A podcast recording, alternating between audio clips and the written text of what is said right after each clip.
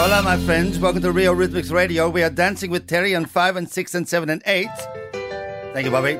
And now he literally is dancing. I am. I again. get my steps together. Go to practice whenever I can. Thanks to a suggestion from Robin, we were talking about a little while ago. Was this when we were doing love languages Yes. and we worked out that your wife wanted quality time and you potentially weren't spending enough with her, so you decided to do Latin, dancing, on a Tuesday dancing? night, which Wow. is fantastic. And I don't just dance with my wife because the leaders stay in one place, the boys largely, and the women dance around the room. Once Right. you've finished your little section, you go high five, and the girls move on. Uh-huh. I thought I was going pretty well last night. progressive dance. It's a pro- well, it's not a barn dance, Bob. It's you know, it's progressive voice. Latin. It's so much sexier, except when I do it. But um, there's a particular problem that I have, and you guys will be aware of this, is that.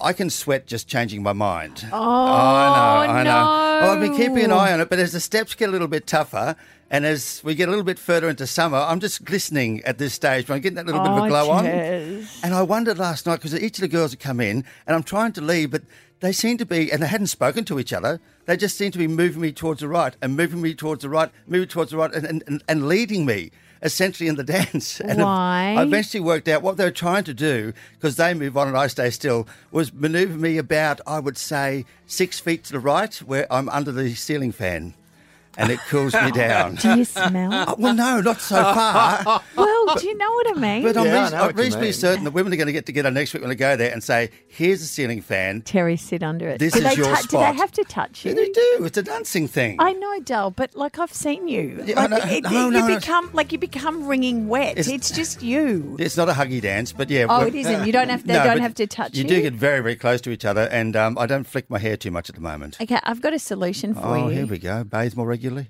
Botox. Oh, not having Botox in It my armpits. stops